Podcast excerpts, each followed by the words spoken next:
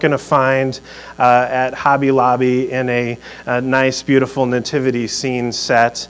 Uh, these are uh, the people that kind of uh, live in the shadows that we skip over at this time of the year to focus on, on other people. And so uh, the first week we looked at Luke, the gospel writer. Then last week we looked at Zechariah, the priest. And this week we're moving from Zechariah to his wife, Elizabeth. Um, now, uh, Elizabeth, uh, it, it's not really that surprising that her story uh, gets uh, overshadowed at this time of the year, even though she also had a really miraculous pregnancy. Her story gets trumped every year by uh, Mary's story, uh, even though they both had this miraculous pregnancy. Um, but not today. not today. Uh, we're going to look at Elizabeth and, uh, and what her story teaches us about what we're to learn uh, during this season of Advent. So, uh, the first thing is what do we know about Elizabeth? Uh, well, we looked a little bit at, at Elizabeth last year in conjunction with Zechariah. So there's a few things you may remember if you were here last week. Uh, first of all, what we know about Elizabeth is that she was righteous and faithful. She uh, was obedient in the sight of God. She, she followed all of the Lord's commands and decrees blamelessly. That's what Scripture tells us. So, in other words, she was really pious person, a faithful person, obedient to God in everything that she did. But there's something else that we're told uh, right off the bat about Elizabeth, and that is that she, um, and, and I want to add in that also her husband, uh, because these sorts of things are a two person uh, sort of thing that we're talking about, she and her husband were unable to conceive a child. Um, the way we would put it today is that they were suffering from issues of uh, fertility the way that Scripture puts it sometimes, a lot more harsher than that, is that she was barren. She was barren. Um, so these are the things that we know about Elizabeth. She was pious, uh, she was faithful, she was obedient to God, and uh, she had some fertility issues. Then the other thing that we know about um, Elizabeth is uh, in, found in Luke chapter 1, verse 25. Um, it, it tells us that because of this fact that she and Zechariah were unable to conceive, because of this fact that they were infertile and that she was barren, Elizabeth was seen as a disgrace among the people. She was viewed as a disgrace because in those days, to not bear a child was considered disgraceful. Um, especially for someone who was supposed to be righteous and faithful and pious. Uh, a, a, child was a sign of God's blessing, and so to not have a child was a disgrace. And so, right off the bat, I just want to point out the disparity in these descriptions of Elizabeth. Because on one hand, we have scripture telling us in, in one verse that she is righteous and faithful. But then on, on the other hand, we have a few verses later this, this passage telling us that she was a disgrace among the people. And these two things, they don't seem to go uh, hand in hand, at least for me. Because how can you be faithful and a disgrace at, at the same time? They just seem to be mutually exclusive terms that you wouldn't think go together. But, but somehow, Elizabeth is seen as both faithful and a disgrace. We'll come back to that a little bit later, but first let's go forward a, a, little bit more in the story of Elizabeth. So she finds out that she's pregnant. Uh, we can presume that Zechariah, even though he couldn't speak, told her, and then all of a sudden she started to have all these feelings that she hadn't had before. Um, so she finds out she's pregnant, and about six months have passed, all right? And after six months of Elizabeth being pregnant, we read another story in Luke's gospel about another woman in the Nazareth and Galilee who has another unexpected, miraculous pregnancy announcement from the angel Gabriel. Now, this one, uh, Mary is a teenage girl. Uh, she's not married, but is pledged to be married to Joseph and is still a virgin. But in spite of the seeming biological impossibilities of this, she's somehow pregnant through the power of the Holy Spirit. Um, Mary hears this. She talks a little bit with the angel, and then the angel leaves. And I can't help but wonder what went through Mary's mind immediately after hearing this news. At first, I, I, I have to believe that she was uh, happy, but then almost immediately, I have to imagine that she realized what this would mean for her. Um, I have to believe that it was very quickly after Gabriel left Mary that she realizes what this means for her. Because you see, in those days, it wasn't just a disgrace to go years and years and years without having a child, but it was also a disgrace, and perhaps even more of a disgrace, to have a child outside of marriage. And so I'm just guessing that, that Mary. Uh, didn't think that this whole story the angel told her about immaculate conception was going to go over too well with her family and friends. I'm guessing they, they, she didn't think that they were going to believe it. Mary knew that if she stayed around home, that people were going to start to talk. And it could get even worse than talk because in those days, if you were pregnant outside of marriage, there was other much worse things that people would do to you. And so we're told that Mary runs away uh, to escape this disgrace that she must have knew was bound to come. And where does she run to? Well, she runs to her cousin Elizabeth a woman who also knew all too well the disgrace in a very similar situation.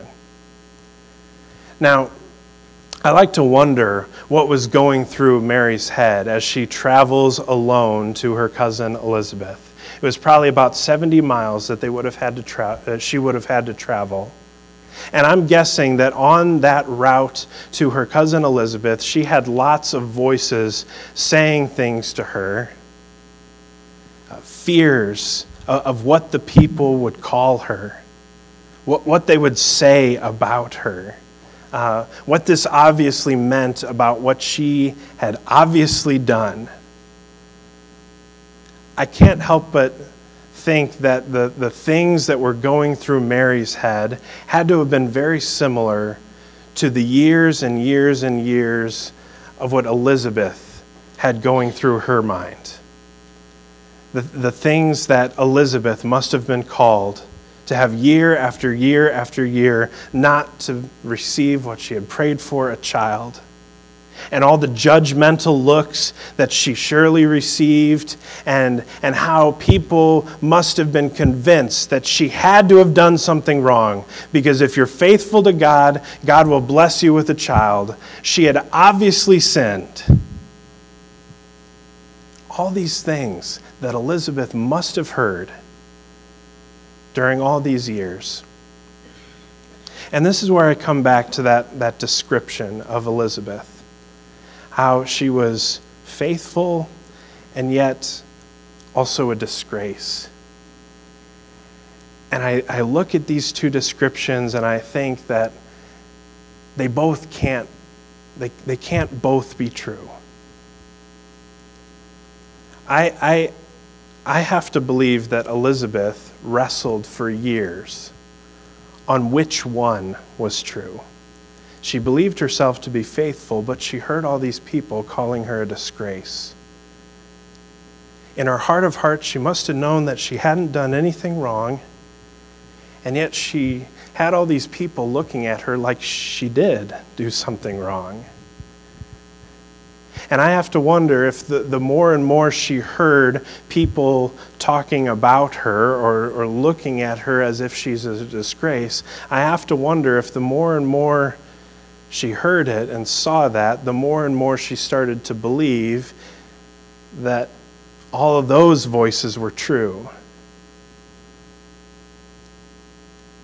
And I have to wonder if that's the way it was for Elizabeth because I know that to be true in my own life, and maybe you know it to be true in your own life.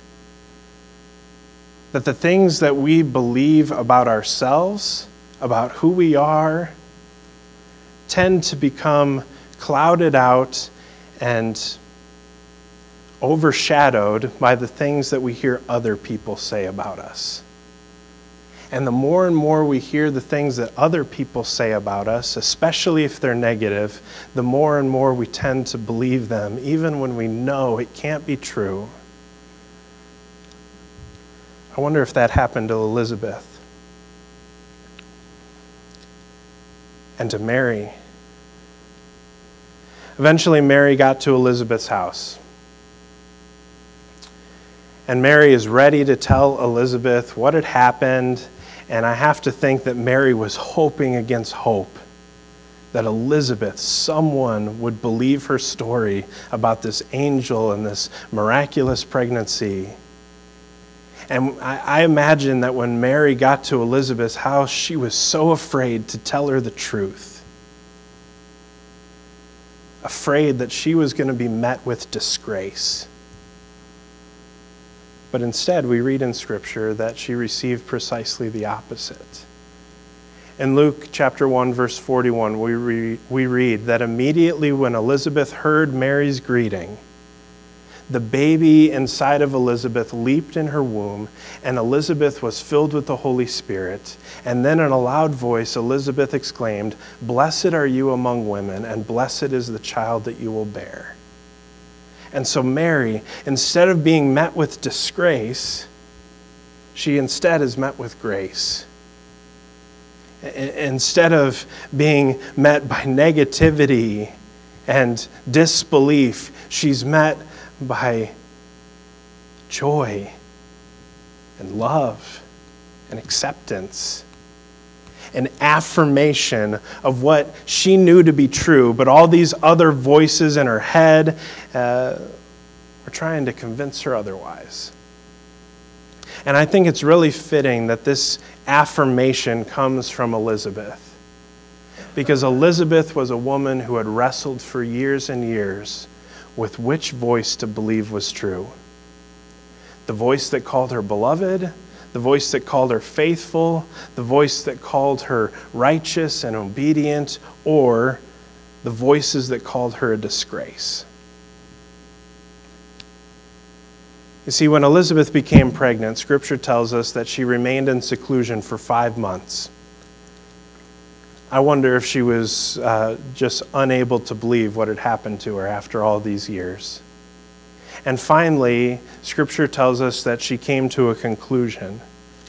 And we read the conclusion that she came to in Luke chapter 1, verses 24 and 25. Afterwards, Elizabeth became pregnant, and she kept to herself for five months. And she said, This is the Lord's doing. He has shown his favor to me by removing my disgrace among other people.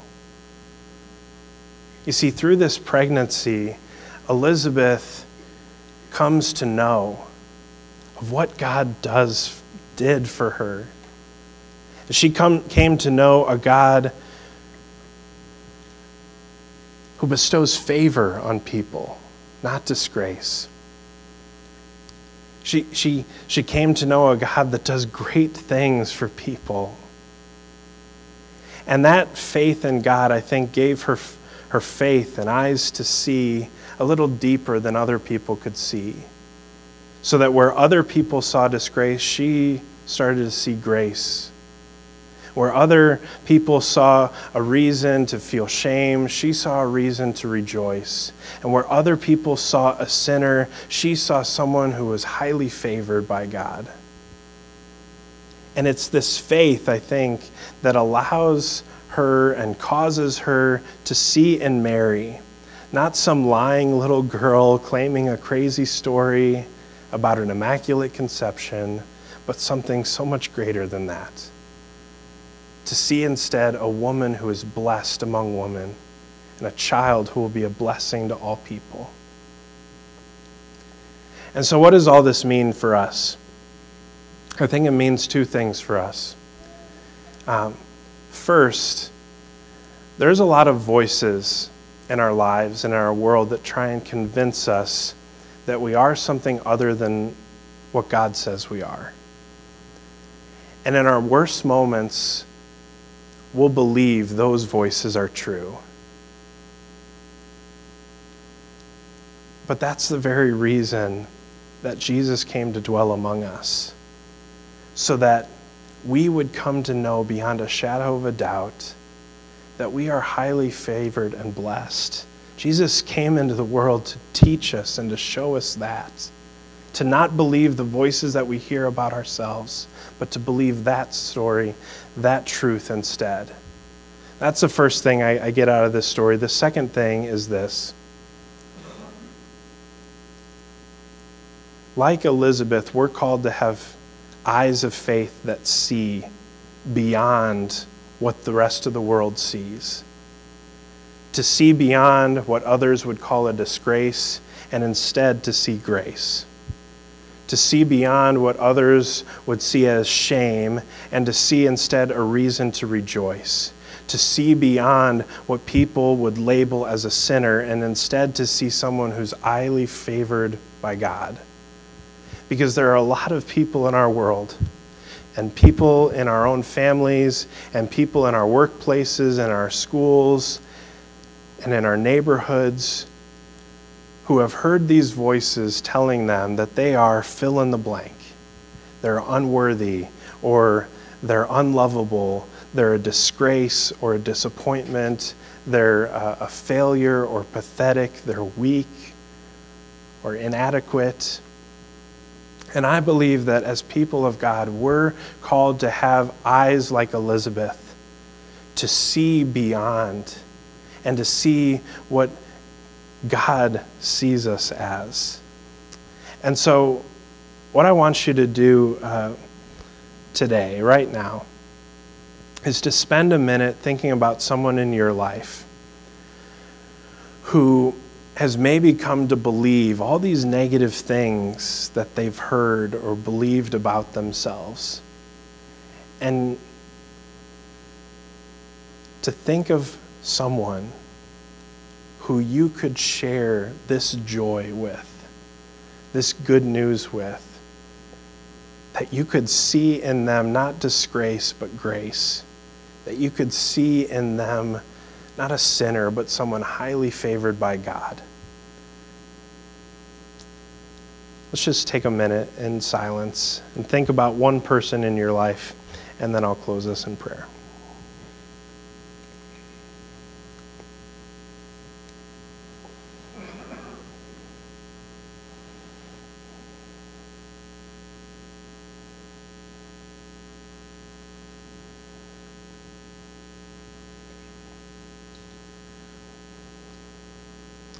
Loving God, uh, I'm picturing someone in my mind uh, right now who has started to believe that they're inadequate or not good enough because things just haven't gone the way they thought they would in their life. And there are people all around us who, who have these feelings that they're not worthy enough, they're not lovable, they're, they're failures, they're weak, they're pathetic. But God, we, we celebrate you today, this season, that you are a God who comes for all of us. That you come for all of us because of the very fact that you view us as lovable. That you see us as your highly favored children. And so, God, uh, this week we pray that you would give us courage to share that with someone who we think might need it. To the person who thinks they're a disgrace, help us to show grace. Help us to be the sort of people who will show others who they truly are in the light and the joy of who you are. We pray this in Jesus' name, and all God's people said, Amen.